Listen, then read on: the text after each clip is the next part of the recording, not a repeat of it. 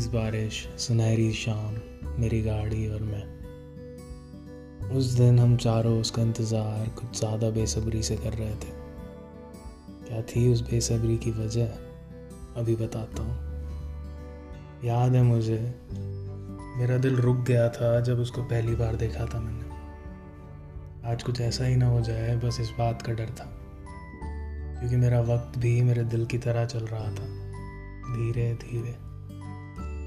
घड़ी की सुइयाँ भी शायद इंतज़ार में थी उसके आने के। मिलना हमारा रोज़ होता था, पर उस दिन की बात कुछ अलग थी। उस दिन वो साड़ी पहन के आने वाली थी, वो भी लाल। साड़ी का क्या है ना?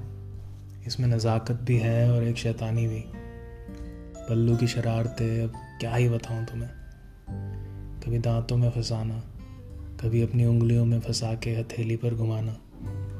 मेरी ख्वाहिशों को अपने पल्लू के पहलू में समेट लेना।